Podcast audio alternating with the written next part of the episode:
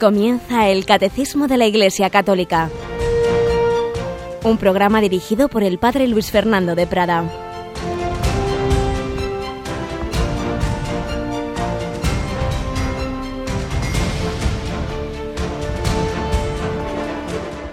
Muy buenos días, queridos amigos, querida familia, queridos hermanos de Radio María, y bienvenidos a esta nueva edición del Catecismo de la Iglesia Católica, en este miércoles, día que tradicionalmente se ha hecho un recuerdo de San José, en ese recordar cada día de la semana la tradición cristiana, pues el sábado a la Virgen, el viernes la Pasión del Señor, el jueves la Eucaristía. Pues San José, que es un santo humilde, que muchas veces ha estado como un poquito olvidado, pues se, se le pensó de alguna manera en el tenerle como más presente en este día. Así que nos encomendamos también especialmente a él. Os habréis dado cuenta de que desde hace meses las oraciones de la mañana y de la noche de Radio María hemos hecho algunos pequeños retoques y entre otros este, introducir algunas oraciones a San José, que también ha entrado desde hace meses en la liturgia de todas las misas, porque antes solo en algunas eh, de las oraciones, en algunas de las plegarias eucarísticas se le mencionaba, pero un, una nota, un, una orientación que vino desde Roma, desde la Congregación del Culto Divino, que se había preparado bajo el Papa Benedicto dieciséis, pero que fue aprobada definitivamente por el Papa Francisco, ha indicado que todos los días se le mencione. Tenemos en el control a Cristina. Buenos días, Cris. Muy buenos días, padre. Te parece bien que invoquemos a San José, ¿verdad que sí? Me parece precioso. Muy bien, pues le pedimos a San José que nos ayude en nuestro programa de hoy. Y me dicen muchas, me escriben bastantes personas, hay esas anécdotas tan bonitas que, que nos cuenta y tal. Pues es que era el padre José Julio Martínez, un jesuita extraordinario, muy catequista, y entonces publicaba muchas revistas estas anécdotas que luego se han ido recogiendo en diversos libros. Lo malo es que los libros que yo tengo donde están recogidas son de una editorial que ya desapareció y no sé si se pueden conseguir. Si algún día consigo enterarme de algo, pues ya lo comunicaremos. Pues vamos adelante con nuestro comentario, también basado hoy en una anécdota preciosa del padre José Julio Martínez.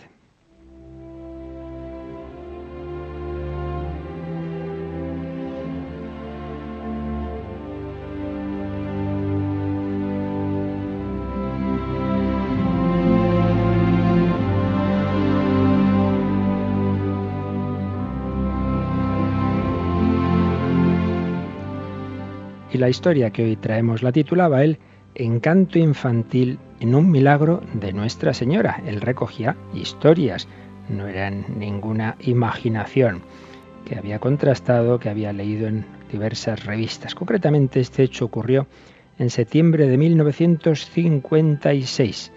Las revistas que lo publicaron entonces evitaron dar nombres porque había, como veréis enseguida, algún tema delicadillo. Un doctor en medicina, su esposa y su único hijo, que se encontraba paralítico, terminaban las vacaciones en Francia y pensaban pasar la última semana en Biarritz antes de regresar a su patria, Inglaterra.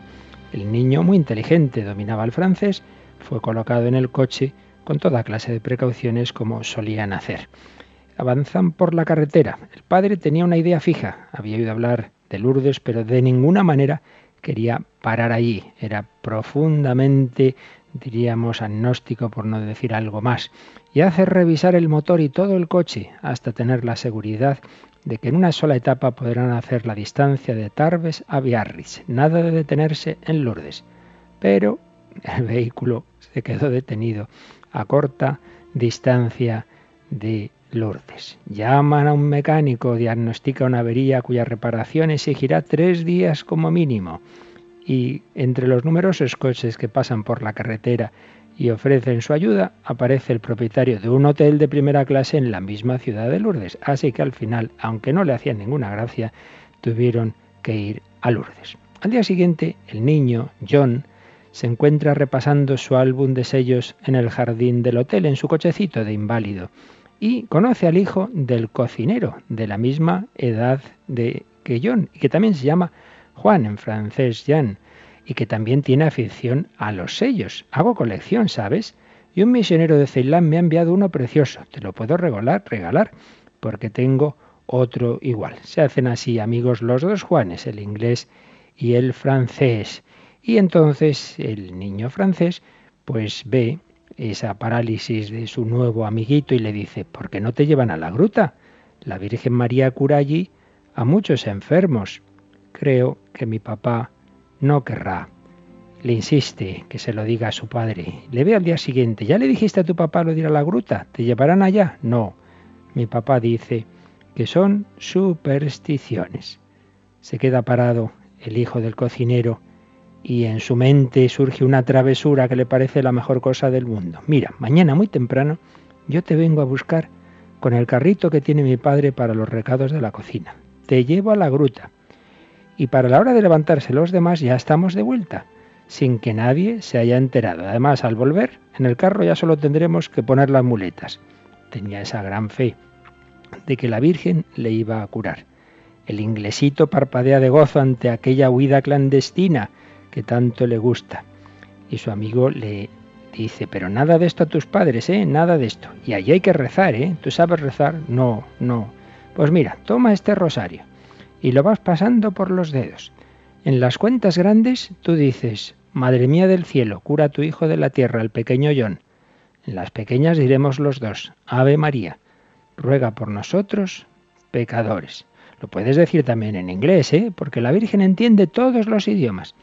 ¿Verdad que es muy fácil? Y así hicieron.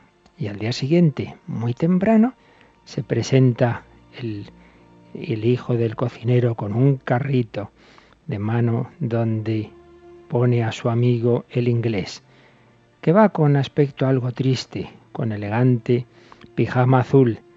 Llegados a la gruta, el pequeño John recita varias veces aquella sencilla súplica que le enseñó su amigo francés. Está emocionado y casi tiene ganas de llorar.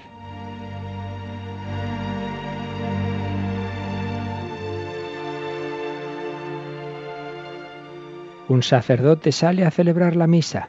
Los dos niños están de pie contra la costumbre de John porque el francés le ha ayudado a bajar del carro y le está sosteniendo. Al llegar a la consagración se oye el bisbiseo del francés. Ahora hay que ponerse de rodillas. Anda, John, arrodíllate, yo te ayudo. Y sin caer en la cuenta de lo que hacía, el enfermo se pone de rodillas, cosa que nunca había podido realizar en toda su vida. Termina el santo sacrificio. Jean, como quien todo lo tenía previsto, dice con espontaneidad a su amigo inglés: «Anda, John, pon aquí las muletas sobre el carro para llevarlas a casa». Y de repente su amigo inglés dice: «Pero, pero si puedo andar». «Anda, pues claro, ya te lo decía yo».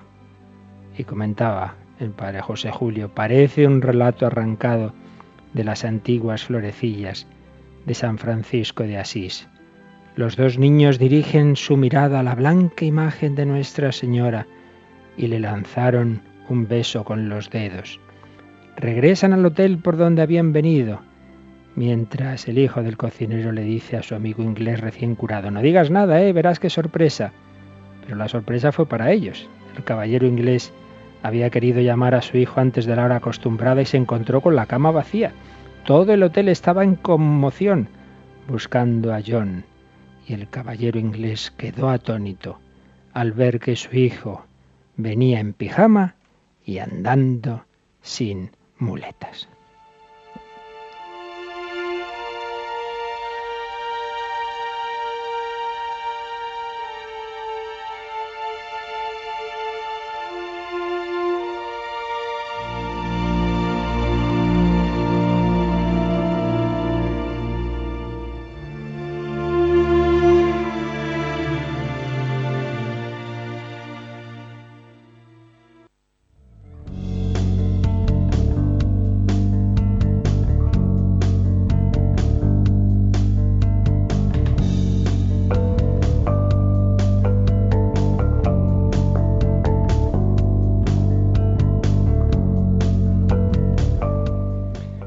Seguro que tenemos a Cristina ya emocionada con esta historia tan bonita, ¿verdad, Cris? ¿Te ha gustado, Cris? ¿Cómo me conoce, padre? Pues sí, la verdad es que una historia preciosa. Y es que Los niños tienen esa fe sencilla que gana el corazón de Dios y el corazón de María. Ay, si tuviéramos fe como un granito de mostaza. Muchas veces no hay milagros porque no los pedimos. Tú sabes que esa imagen de la Virgen que tenemos en Radio María, en nuestra misma capilla, de la Virgen Milagrosa, pues tal como se le presentó a Santa Catalina Laure, de sus anillos, de sus dedos, salen una serie de rayos, pero de algunos dedos no salían rayos. ¿Sabes el, el motivo?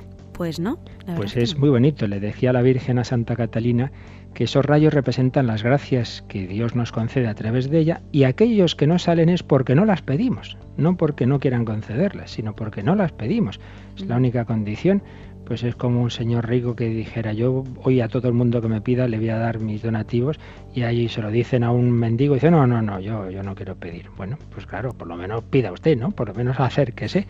Pues muchas veces tenemos, o por falta de fe o por orgullo, que también tantas veces nos paraliza, que no pedimos al Señor como si pedían estos niños. Pues vamos a pedir esa fe de los niños a la Virgen. Precisamente anoche oíamos en El Hombre de Hoy y Dios, eh, en lugar de ese programa, mejor dicho, la entrevista que le hacíamos a Messori, que ha escrito ese su último libro sobre la Virgen de Lourdes. La repondremos el, en ese programa que tenemos los sábados a las ocho de la mañana, porque habla de cosas muy interesantes que tienen que ver con lo que estamos diciendo aquí, ese posconcilio, la interpretación adecuada del, del Concilio Vaticano segundo, la fe y la moral, y por supuesto la Virgen María. Bueno, pues estábamos ayer viendo esa constitución con la que el Papa Juan Pablo segundo aprobó eh, la primera edición del Catecismo de la Iglesia Católica, la Constitución Fidei Depositum, por la que quedaba aprobado y promulgado. Veíamos cómo el Papa había explicado cómo surgió este catecismo. En ese sínodo extraordinario de los obispos fue la petición, cómo ha sido fruto, fue fruto de una amplísima colaboración con una comisión, por un lado, de doce cardenales y obispos, presidida por el entonces Cardenal Ratzinger, y un comité de redacción de siete obispos, pero luego, pues cómo hubo la, la aportación, las aportaciones de de centenares y centenares más, de, de mil obispos del mundo entero que pusieron sus aportaciones. Y veíamos después algo muy importante, cómo se distribuía la materia, cuáles eran los pilares. Y esto siempre hay que tenerlo en mente, porque para nosotros mismos, y si una persona nos pregunta: a ver, explícame qué es lo, lo esencial del catolicismo, pues que tengamos claro esos cuatro pilares. Cristina, ¿nos los recuerdas cuáles son las cuatro partes del catecismo, por favor? Sí, la primera parte es la profesión de la fe, la segunda, los sacramentos de la fe, la tercera, la vida según la fe, y la cuarta parte de este catecismo, la oración en la vida de la fe. Por tanto, lo que creemos, que se sintetiza en el credo, lo que celebramos, que se sintetiza, que ante todo son los sacramentos, lo que estamos llamados a vivir en la vida ordinaria, ante todo está en los mandamientos, y lo que oramos, sobre todo con la gran oración del Padre Nuestro. Luego después profundizaremos en ello. Pero vamos a primero a acabar de resumir esta, esta constitución eh, del Papa Juan Pablo segundo, Fidei Depositum, y pasamos al punto cuarto, que se titula Valor doctrinal del texto. Si eres tan amable, Cris, nos lees ese primer párrafo. Claro que sí. Dice: el Catecismo de la Iglesia Católica, que aprobé el veinticinco de junio pasado y cuya publicación ordeno hoy en virtud de la autoridad apostólica, es la exposición de la fe de la Iglesia y de la doctrina católica, atestiguadas e iluminadas por la Sagrada Escritura, la tradición apostólica y el magisterio de la Iglesia. Lo declaró como guerra, como regla segura para la enseñanza de la fe y como instrumento válido y legítimo al servicio de la comunión eclesial. Dios quiera que sirva para la renovación a la que el Espíritu Santo llama sin cesar a la Iglesia, cuerpo de Cristo, en peregrinación a la luz sin sombra del reino. Las bellas palabras de Juan Pablo segundo, en la que, como veis, aparecen temas que hemos ido explicando en días pasados. Es una exposición de la fe de la Iglesia y de la doctrina católica, atestiguadas e iluminadas por la Sagrada Escritura, la tradición apostólica y el magisterio eclesiástico. Recordáis que son, por un lado, las dos fuentes o los dos canales por donde nos viene la revelación, es decir, que lo que Dios nos ha ido enseñando a la humanidad, que ha culminado en Cristo, pero que a su vez toda esa revelación nos llega al mundo entero, por la predicación de los apóstoles, la vida de los apóstoles, la vida de la Iglesia primitiva, todo lo que llamamos la tradición apostólica, por un lado. Por otro lado, por la Sagrada Escritura. La parte principal de esa predicación, de toda esa enseñanza, se fue poniendo por escrito bajo inspiración del Espíritu Santo en el Nuevo Testamento, que unido al Antiguo Testamento forman la Sagrada Escritura. Por tanto, las dos fuentes, los dos canales de revelación, escritura y tradición, son, por supuesto, la principal fuente de doctrina del Catecismo de la Iglesia Católica. Pero además menciona el magisterio eclesiástico, es decir, esa capacidad de la jerarquía de la Iglesia, de los sucesores de los obispos y del sucesor de Pedro el Papa, para exponernos esa doctrina, esa doctrina que no se inventa, sino que ha recibido, que está en esas fuentes que acabamos de recordar, pero exponerlas adecuadamente a cada época, porque surgen problemas nuevos, surgen dudas que hay que iluminar con esas fuentes. Y eso no tenemos la luz del Espíritu Santo a cada uno individual para acertar, pero sí, en cambio, ha prometido Jesucristo esa luz a los sucesores de los apóstoles.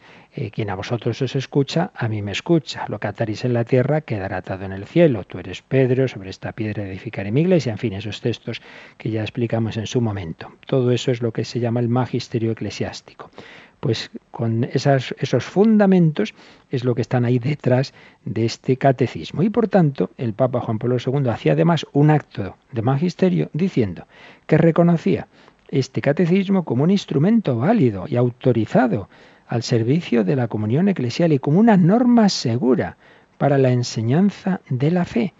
Pues tantas veces lo hemos comentado, que surgen dudas, qué quiere decir esto, que enseña la Iglesia de tal punto, de tal otro, pues aquí tienes una norma segura, reconocida por el Papa sucesor de Pedro, eh, como algo que siempre nos va a servir. Cuando más de una ocasión en entrevistas el Papa Francisco han dicho, bueno, pero ¿usted qué opina de esto y de lo otro? He dicho, oiga, yo soy hijo de la Iglesia, pues que voy a opinar lo que dice el Catecismo de la Iglesia Católica. Esa debería ser la respuesta de todo buen católico, pues que voy a pensar lo que piensa la Iglesia, porque sé que lo que piensa la Iglesia tiene la mente de Cristo, que diría San Pablo, porque no es pura elucubración humana, sino que tiene esa asistencia del Espíritu Santo.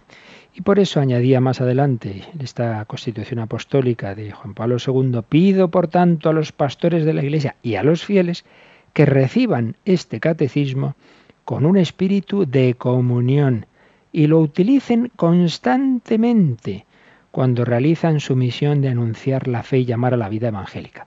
Pues esto, fijaos que dice que se lo pide a los pastores y a los fieles, que lo utilicemos constantemente. Por ello es uno de los fundamentos de la programación de las radios Marías del mundo, porque Juan Pablo segundo, Benedicto dieciséis, eh, nos han estado diciendo estos años que ese instrumento tan bueno, pues ahí está, que, que ha hecho mucho bien, pero quizás no lo usamos suficientemente.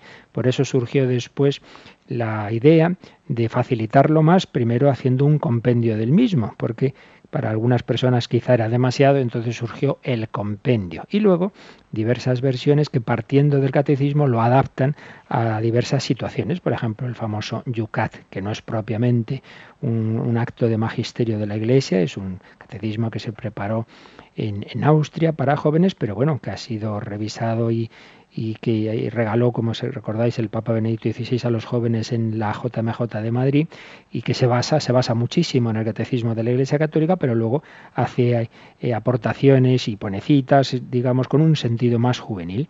Bueno, pues igual que ese se pueden ir haciendo y se están haciendo diversos catecismos que, partiendo del catecismo mayor, que para eso se hizo, catecismo de la Iglesia Católica es, digamos, el fundamento en el que deben basarse los demás catecismos. Y vamos a echar una miradita a una obra que escribieron los que podemos considerar los principales responsables en la redacción del catecismo. Si cuando ya se aprobó el catecismo, como hemos dicho, en el año mil novecientos noventa y dos, eh, a, a los dos años, en el noventa y cuatro, publicaron un, un librito el, el entonces cardenal Joseph Ratzinger y el entonces obispo Christoph Schönborn, que hoy es el cardenal Schönborn, cardenal arzobispo de Viena, publicaron una introducción al catecismo de la Iglesia Católica. Digo los principales responsables porque el cardenal Ratzinger fue el presidente de la comisión que tuvo esa tarea de ir revisando las redacciones, y el cardenal Schönborn fue nombrado, como ahora diremos, secretario de redacción. entonces no era cardenal, ni siquiera era obispo cuando empezó su tarea, era dominico, profesor de teología, luego le hicieron obispo auxiliar de Viena y actualmente es el cardenal arzobispo de esa gran ciudad europea. Pues bien, vamos a ver alguna de las de las cosas que nos recordaba. En la primera parte la escribía el cardenal Ratzinger, y algunas cosas que ya hemos dicho, pero que nos explica él con más detalle de cómo, cómo fue haciéndose el catecismo. Nos habla de que estuvieron, pues, esa primera comisión de obispos, de doce obispos y cardenales, pues viendo cómo tenía que ser el catecismo. Entonces dice que una de las primeras decisiones es que tenía que ser un libro católico, en el sentido de universal, ya por el modo de la redacción. Tenía que ser también un libro legible, no una cosa así muy complicada para teólogos muy eruditos, y hasta cierto punto uniforme, es decir, que, que aunque participaran muchas manos en él, pero hombre, tuviera un, una unidad, un, que, que no diera, digamos, muchos saltos, fuera algo con, con muchas eh, separaciones o... O, o cosas que contrastaran. El catecismo no debía ser escrito por eruditos, sino por pastores de la Iglesia, a partir de su experiencia y del de la Iglesia y del mundo como libro de predicación. Una cosa muy interesante. A veces los teólogos son teólogos de, de su despacho, de su laboratorio, y no tienen en cuenta, pues, la vida real. Pues no, tenía que ser escrito por teólogos, sí, personas bien formadas, pero que también fueran pastores, fueran obispos, fueran sacerdotes, personas que realmente conozcan el mundo y las personas concretas. En un primer momento, fijaos, pensaban hacerlo, dividirlo en tres partes, en tres partes, y por ello eh, lo que hicieron fue un, constituir un equipo de redacción en que para cada parte iba a haber dos obispos. La primera parte, la parte de la fe, se encomendó a un obispo español, Monseñor Estepa, que fue obispo castrense, y Monseñor Maggiolini, italiano, la parte del credo. La parte de los sacramentos se encomendó al cardenal Medina, este de chileno, y Carlic, argentino. Y la parte moral a los obispos Honoré y Constant, Honoré francés y Constant inglés, como veis, pues con una gran representación de diversas naciones. Pero después vieron que, era, que había que añadir la cuarta parte de la oración. En el primer momento habían pensado integrarla en las otras, y al final la cuarta parte de la oración para esta no se la encomendaron a un obispo, sino a un teólogo. Querían, querían que viniera del mundo oriental, porque los anteriores, como veis, son todos del mundo latino-occidental. Entonces se encomendó a un sabio y santo sacerdote, Jean, que él solo es el que hizo la redacción primera, luego como todas las demás fue enriquecida, de la parte cuarta de la oración. Además, fijaos que este, este sacerdote estaba en Beirut, que estaba en plena guerra, y nos contaba el cardenal Ratzinger en este libro que muchas veces la tuvo que iba escribiendo en el sótano de su, donde él vivía, bajo los bombardeos. Eh, y al arzobispo Levada de los Estados Unidos se le encargó que fuera preparando un glosario, el, el índice de temas, de palabras, etcétera, etcétera. Dudaron también en qué lengua escribirlo. Siempre los documentos de la Iglesia se han hecho en latín, pero les pareció que era preferible una lengua en la que todos entendieran más fácilmente, y al final la que manejaban todos era el francés. Por eso la primera edición del catecismo fue en francés. Había, pues, la comisión Eh, de los obispos y cardenales, la comisión de los doce que decían, y ese comité de redacción que, como hemos dicho, tenía siete miembros. Pero hace, hacía falta un, una especie de, de pieza entre, eh, de comunicación entre ambas comisiones, un secretario de redacción que debía acompañar a los textos ya en su génesis y armonizarlos entre sí sin modificar su sustancia. Claro, si intervenían muchas personas podía haber como muchas diferencias de estilo. Y entonces hacía falta un secretario de redacción que fuera unificando el estilo. Y eso es lo que se encomendó al entonces profesor en la Universidad de Friburgo de Suiza, Christoph Schönborn, como decimos, después obispo auxiliar y ahora mismo cardenal arzobispo de Viena. Por fin hubo una primera redacción Que, que salió, que se fue enviando a, a los obispos del mundo entero. Y fijaos, nos decía, escribía el cardenal Ratzinger, que ese proyecto, un primer proyecto revisado del texto, se envió en noviembre de mil novecientos ochenta y nueve para que los obispos hicieran sus aportaciones, y dice que respondieron más de mil obispos, cuyas más de veinticuatro mil enmiendas fueron tenidas en cuenta. Y así podemos ver cómo este libro, el Catecismo, eh, muestra la colegialidad de los obispos, es decir, que hay una voz de la Iglesia universal como la voz de muchas aguas, la voz de muchas aguas. Y después analiza Cardenal Ratzinger el punto que acabamos de leer antes en la Fidei Depositum. ¿Qué autoridad tiene este acto de magisterio que es el Catecismo? Y decía, por un lado, eh, como le pasó al Código de Derecho Canónico, el Catecismo es una obra colegial, porque, como acabamos de ver, han podido intervenir en él todos los obispos del mundo, y no solo los obispos, también diversos teólogos, se envió a las facultades de teología, etcétera. Pero, desde un punto de vista jurídico, al final, quien le dio su autoridad fue el Papa, porque no es fruto de ningún concilio.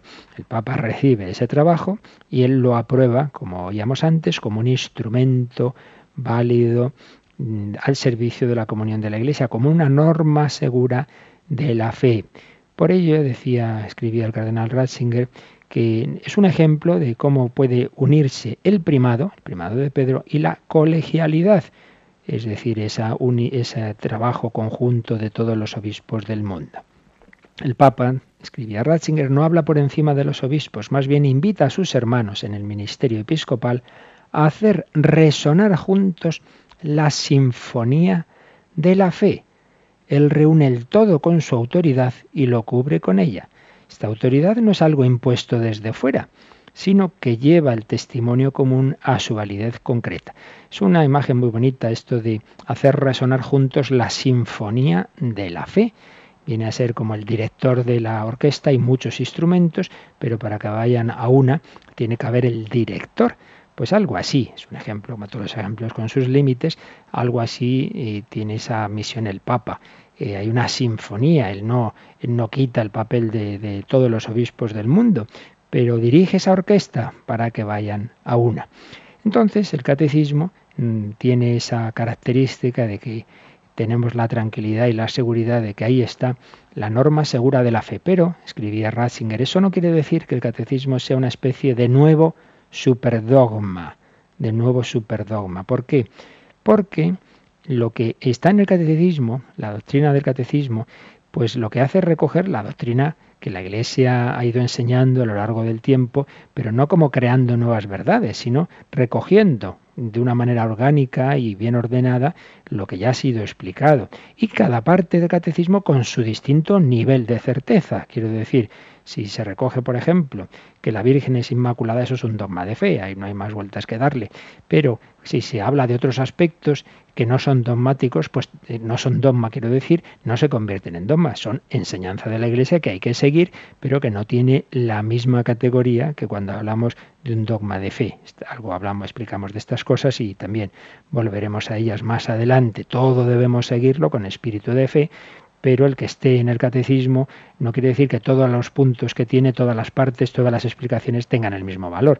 Evidentemente que no. Por eso escribía Joseph Ratzinger, las enseñanzas particulares que el Catecismo expone no reciben ninguna otra autoridad que la que ya poseen. Es importante, eso sí, el Catecismo como totalidad. Eso es lo bueno, ¿verdad? Que lo que está en él podríamos encontrarlo más o menos en distintos sitios, pero disperso. Entonces lo, lo maravilloso del Catecismo es que en un libro tenemos ese conjunto de la doctrina y vida de la Iglesia. Describe Ratzinger, transmite lo que es enseñanza de la Iglesia. Quien lo rechaza en su totalidad se separa indudablemente de la fe y de la doctrina de la Iglesia. Se separa de la fe y de la doctrina de la Iglesia quien lo rechaza en su totalidad. Pues vamos a darle gracias al Señor por este regalo que nos ha hecho, de que en otras épocas no, no tenían esto, tenían, bueno, por, por empezar, cuando yo estudiaba teología, pues, pues echábamos de menos algo así, eh, que ahora lo tienen ya los estudiantes de teología, algo que nos permitiera tener una visión de conjunto de toda esa doctrina de la Iglesia autorizada por su magisterio. Hoy lo tenemos y hoy cualquier persona puede, eh, ante una duda, abrir el Catecismo y buscar a ver, a ver qué enseña la Iglesia sobre esto. Vamos a darle gracias al Señor y escuchamos una canción de nuestro tiempo que nos ayude a tener un momentito de descanso.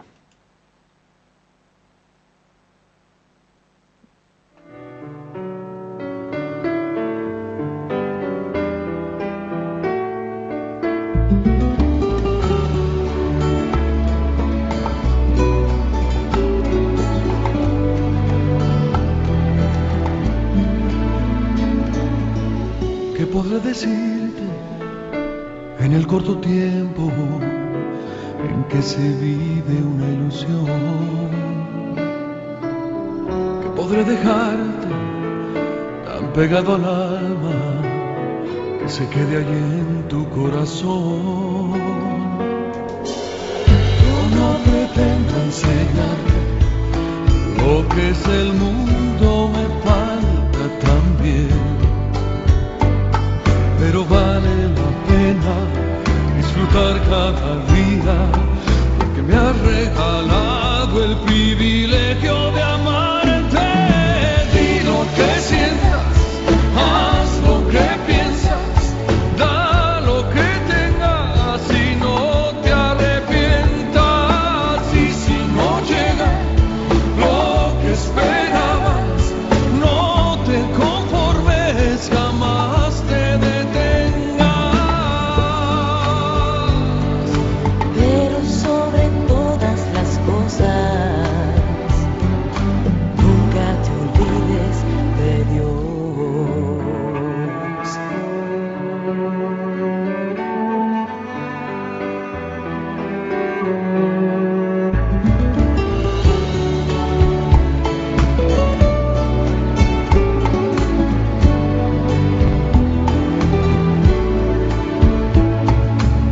Serás del tamaño de tus pensamientos, no te permitas fracasar.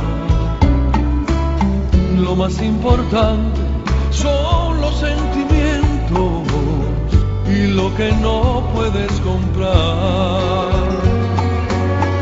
Y cuando llegue el momento en que tú sola quisieras volar,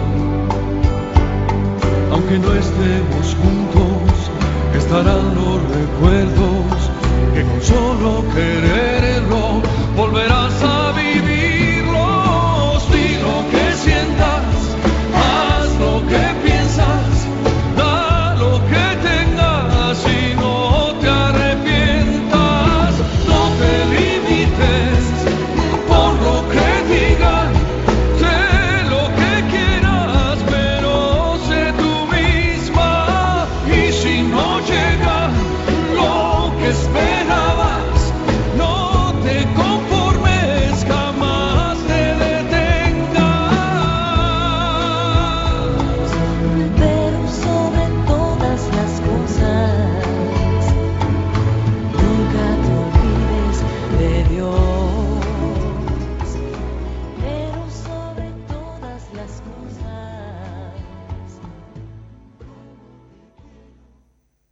Están escuchando el Catecismo de la Iglesia Católica con el Padre Luis Fernando de Prada.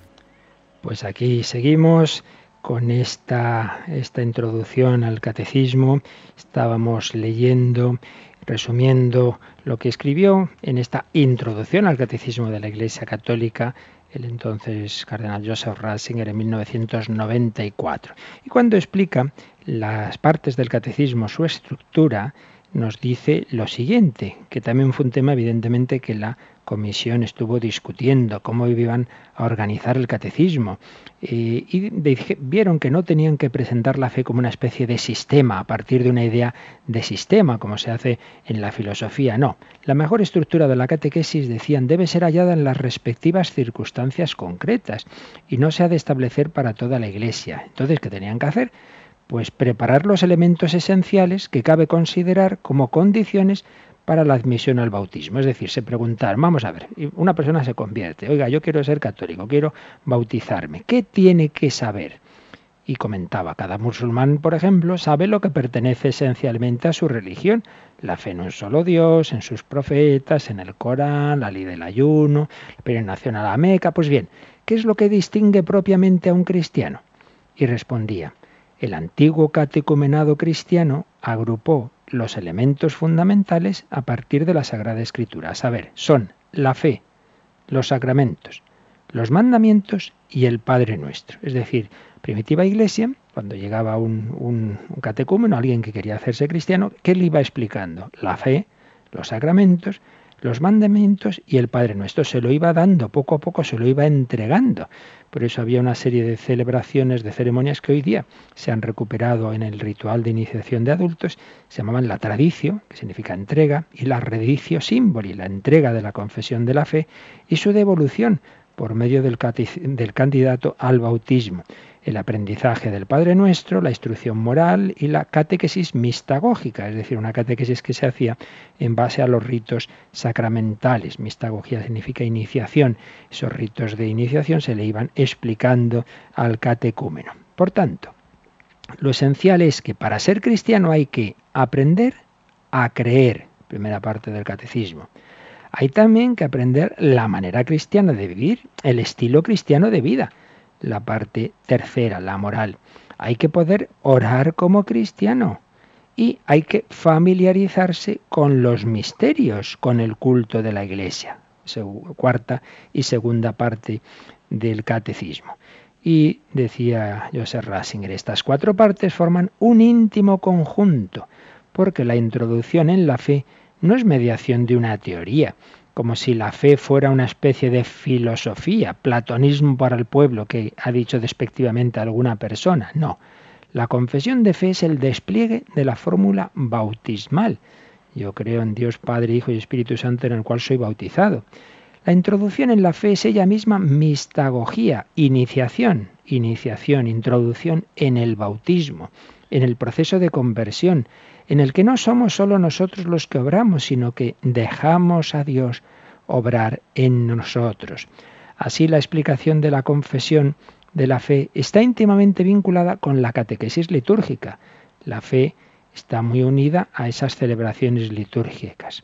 Pero llegar a ser capaz para la liturgia quiere decir también aprender a orar, y aprender a orar quiere decir aprender a vivir, incluye la moral. Como veis, nos está aquí haciendo ver Y Joseph Ratzinger, la plena unidad que hay entre esas cuatro partes, esas cuatro dimensiones de la vida cristiana. Con lo cual, volvían a la división que había tenido el Catecismo de Trento, que también era confesión de fe, sacramentos, mandamientos y oración. Vieron que era el camino más adecuado para un catecismo mayor. Con lo cual, escribe Ratzinger, para nuestra sorpresa resultó que en esta aparente juxtaposición de piezas en, hay que reconocer al final algo así como un sistema, como algo ordenado, aunque no habían pretendido hacer un sistema como los filósofos, pues al final sí se encontraron con ello, porque se presenta sucesivamente lo que la Iglesia cree, lo que celebra, lo que vive y cómo ora. Pero hace a continuación el gran teólogo y maestro de la fe Ratzinger una consideración que es muy digna de pensarla. Dice que estuvieron dudando si titular así esas cuatro partes, lo que la Iglesia cree, lo que la Iglesia celebra, lo que la Iglesia vive, lo que la Iglesia ora. Dice que está muy bien, pero tenía un peligro, y es que podía parecer que era algo subjetivo, como una especie, podía conducir a una especie de relativismo. ¿Por qué? Porque sería lo que está en la conciencia de la Iglesia. Y comenta que hay libros de religión que en vez de decir Cristo ha resucitado, dicen la comunidad experimentó a Cristo como resucitado. Parece que todo se queda en el interior de la conciencia, la conciencia de la Iglesia. La Iglesia cree, la Iglesia celebra. Dice, no, no, el catecismo quería decir, y quiere decir, Cristo ha resucitado, no simplemente la Iglesia cree que ha resucitado.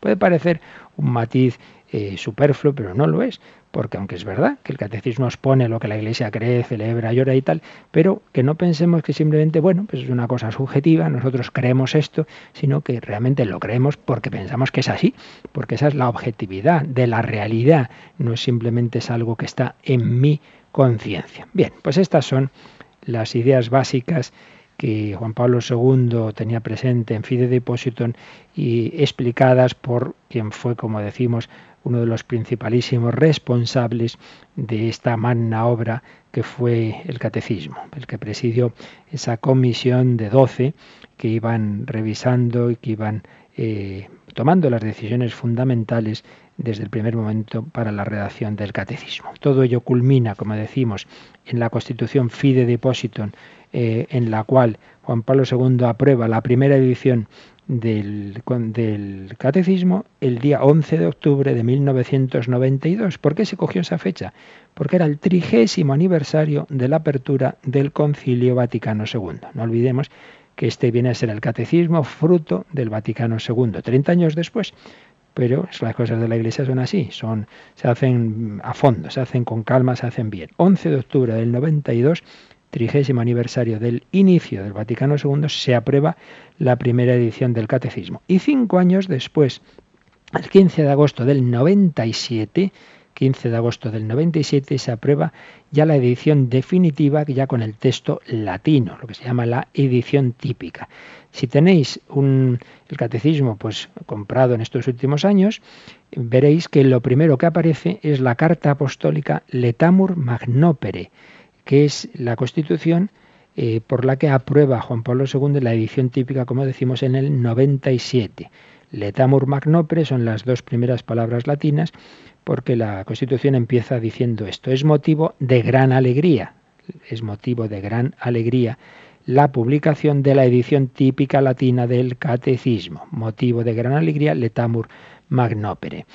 Eh, aprobaba ahí el, esta edición típica, comentaba Juan Pablo segundo en esta carta apostólica, no es Constitución sino carta, carta apostólica Letamur Magnopere, que se ha podido comprobar en esos cinco años la acogida positiva general y la vasta difusión que el catecismo ha tenido. Yo recuerdo, en efecto, en España, pues cómo fue uno de los libros más vendidos. Estas cosas que se dicen, bueno, a la gente ya no le interesa la religión y tal, y siempre resulta que este, el catecismo, las entrevistas a los papas, etcétera, siempre son de las cosas más, más vendidas. Es que algo, algo más de los que algunos quisieran interesa a los temas religiosos. Eh, se alegraba el Papa de esa acogida y decía cómo pues, eh, se había preparado esta, esta edición definitiva, eh, recogiendo una vez más numerosas propuestas de mejoras, y que para ello se había formado una comisión de distintos dicasterios de la Santa Sede, una comisión de nuevo presidida por el cardenal Joseph Ratzinger. Numerosas propuestas de modificación.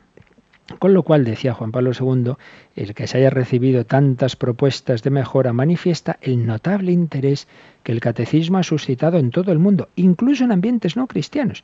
No sé si sabéis que el catecismo de la Iglesia Católica lo tienen como texto base comunidades, eh, en este caso sí cristianas, pero no católicas, del mundo anglicano, de diversas comunidades protestantes. Dicen, no, si es que nosotros no tenemos una cosa tan bien hecha, a lo mejor no estamos de acuerdo con tal punto, tal otro, pero como conjunto de resumen de la escritura, de la tradición, de los santos padres, es, es una obra extraordinaria.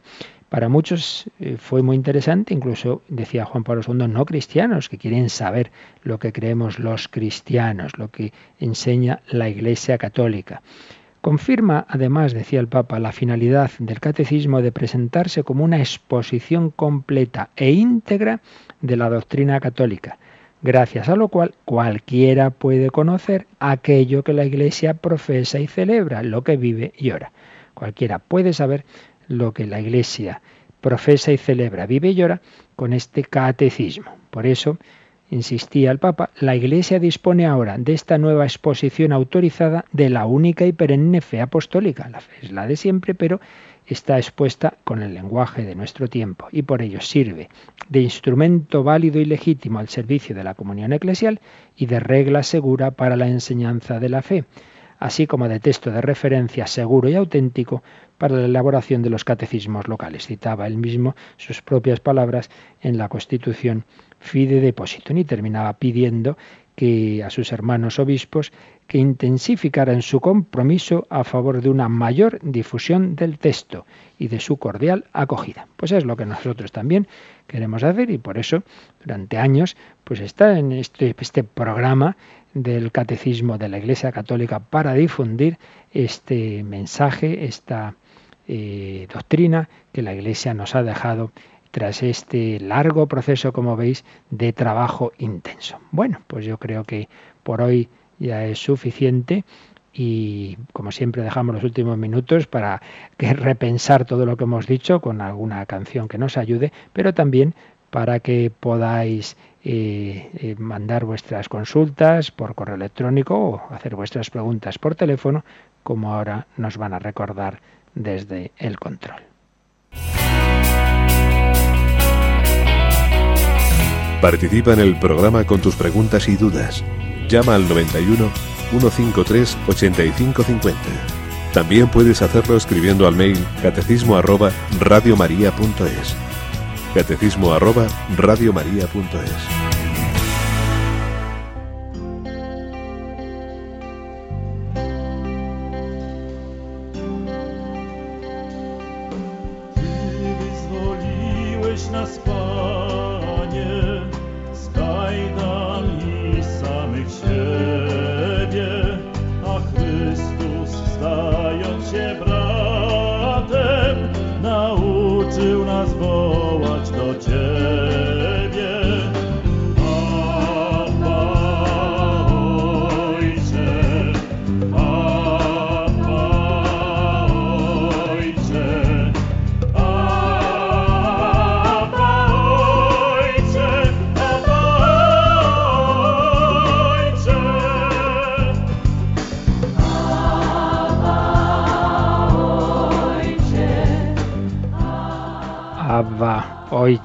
Fue el himno de la Jornada Mundial de la Juventud de Czestochowa, de Polonia, mil novecientos noventa y uno. Caído el muro de Berlín, caído el telón de acero, Juan Pablo segundo tuvo la alegría de poder celebrar la primera J M J en su patria. Y ahí va a ser la próxima también, en Cracovia, en su archidiócesis.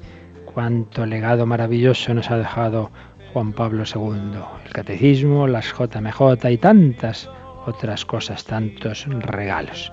Pues oyendo este Abba Oichik, Padre, Papá, Abba, al que invocamos a Dios nuestro Padre, vamos viendo algunos correitos. Teníamos pendiente de ayer una consulta acerca de los diezmos, cómo debemos diezmar los católicos en nuestra Iglesia. Bien, Eh, todo católico debe colaborar al sostenimiento de su Iglesia y cada vez tiene que estar esto más claro, que es cosa nuestra, que no podemos fiarnos de nadie más. El cómo, eso ya es verdad, eh, señala aquí nuestra comunicante que, que es una tradición, ¿no?, este tema de los diezmos, es decir, como una orientación, decir el diez por ciento de mis ingresos, bien, pero eso ya es algo como que es más particular, depende de la situación de cada uno, pero está bien como orientación. ¿El cómo? Pues puede ser en tu parroquia, puede ser en esas colectas como la del domingo pasado de la Iglesia Diocesana, puede ser a instituciones que especialmente te sientas llamado a apoyarlas, por ejemplo, de ayuda a la Iglesia perseguida, a la Iglesia necesitada, etcétera. Ya esos detalles tienen que estar en la conciencia de, de cada uno.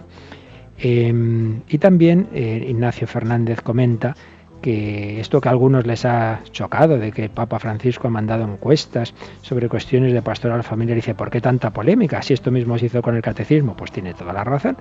Con el catecismo también se preguntó todo tipo de aportaciones, y eso no quiere decir que la Iglesia, la doctrina sea por votos, quiere decir que se oye a todo el mundo. Bueno, creo que tenemos alguna llamada, Cristina, así que nos cuentas. Pues sí, tenemos una llamada de Pilar desde Córdoba y ella quiere que le dé una luz para saber si la decisión que toma, cómo puede saber ella que es una decisión conforme a la voluntad de Dios.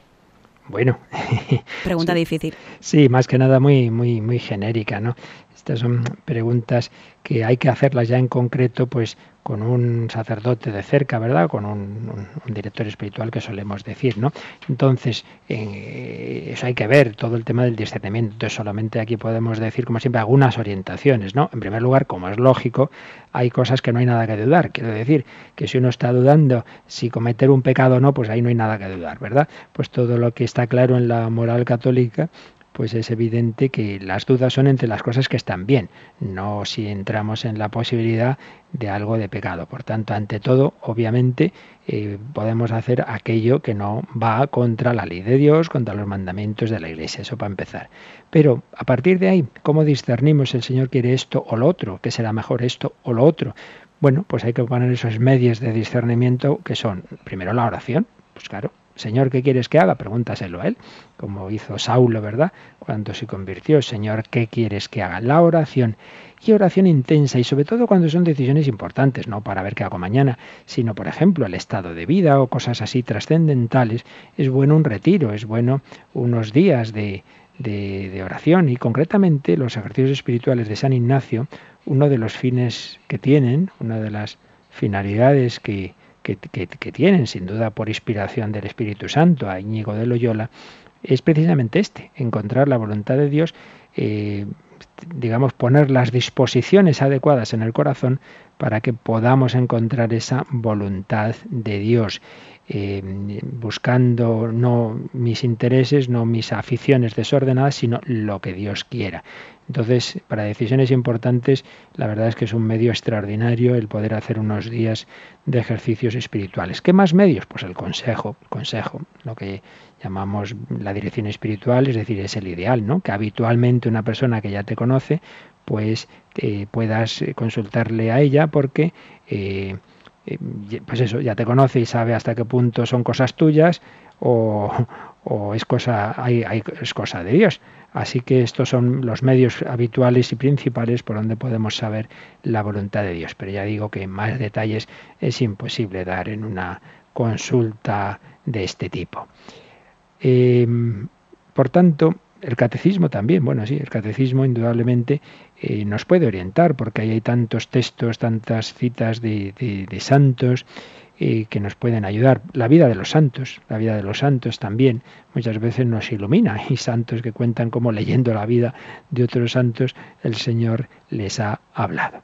Pues le damos gracias al Señor de que en efecto se nos comunica, porque sabemos que es un Dios vivo que nos habla a sus hijos. Abba, Oichek, papá, papaíto, ayúdanos, ilumínanos, se lo pedimos constantemente al Señor.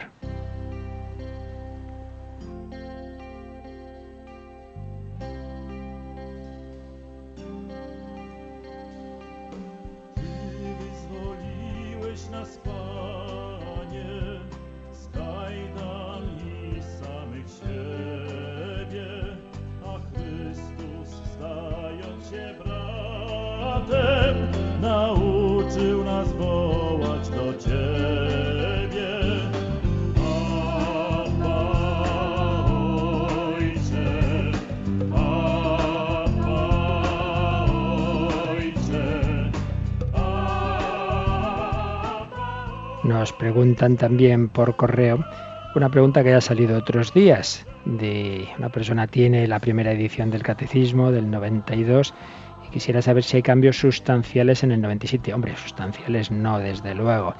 Pero claro, uno se arriesga a que vaya a mirar un punto concreto que sí que ha habido enriquecimientos, no contrarios, pero sí, claro. Entonces el ideal evidentemente es tener el del noventa y siete, tener la edición definitiva. Ya conté que en, al principio salió un folletito donde estaban recogidos eh, esos cambios, esas modificaciones.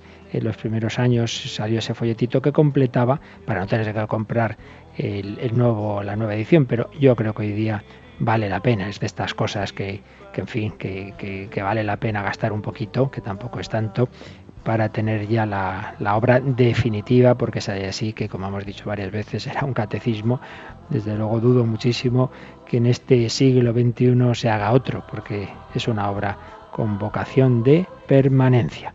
Bueno, pues yo creo que por hoy ya tenemos bastante y le damos gracias al Señor de, de este regalo del catecismo y de que podemos irlo desgranando, como haremos mañana, que todavía antes de entrar en el número uno, vamos a ver cómo ese espíritu de, de fidelidad a la Iglesia y de fidelidad a su magisterio es lo que enseñaba San Ignacio precisamente. Antes citábamos los ejercicios espirituales. Pues vamos mañana a ver, antes de entrar en el, en el, en el texto del Catecismo, esas reglas que pone al final de sus ejercicios, las reglas para sentir en la Iglesia, para sentir con la Iglesia.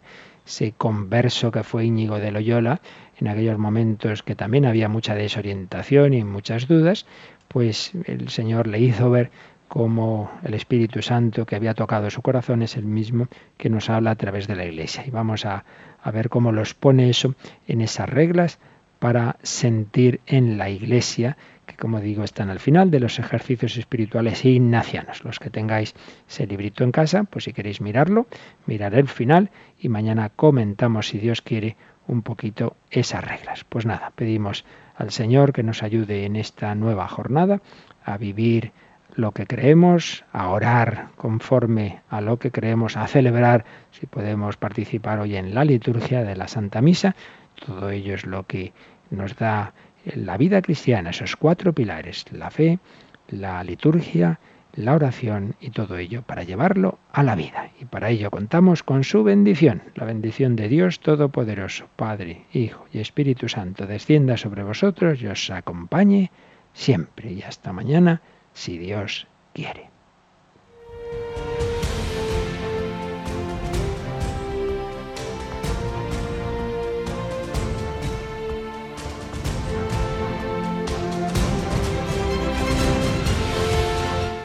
Han escuchado en Radio María el Catecismo de la Iglesia Católica, un programa dirigido por el Padre Luis Fernando de Prada.